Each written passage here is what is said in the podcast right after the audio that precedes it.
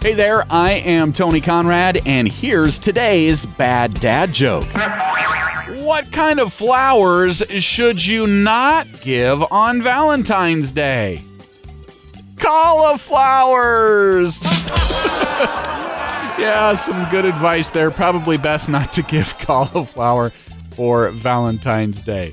How about you tell that joke to a friend and then tell them about this podcast? You doing that is certainly helping us grow our audience.